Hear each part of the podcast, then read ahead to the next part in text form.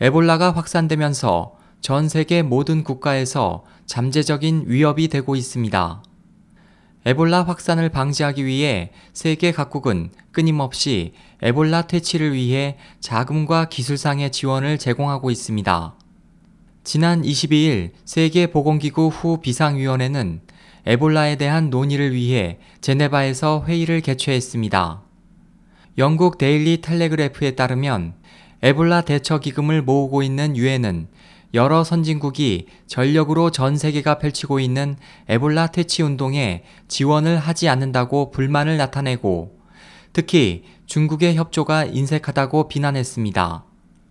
보도에 따르면 유엔 세계 식량 계획 WFP의 한 관계자는 현재 중국의 억만장자들이 그들의 영향력을 과시할 때이지만 그들은 어떤 성의도 보이지 않는다고 말했습니다. 또한 중국 정부 역시 대규모 상업 프로젝트를 통해 아프리카에서 영향력을 확대하려 할 뿐 아프리카 에볼라 퇴치 지원에 대해서는 대처가 미비하다고 지적했습니다.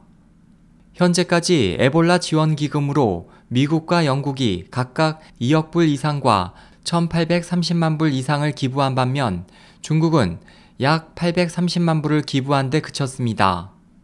베이징 당국은 에볼라 기금으로 3,400만 불을 추가 기부할 것을 약속했지만 이 추가 기부금은 아직까지 유엔에 전달되지 않았습니다. SOH 희망지성 국제방송 홍승일이었습니다.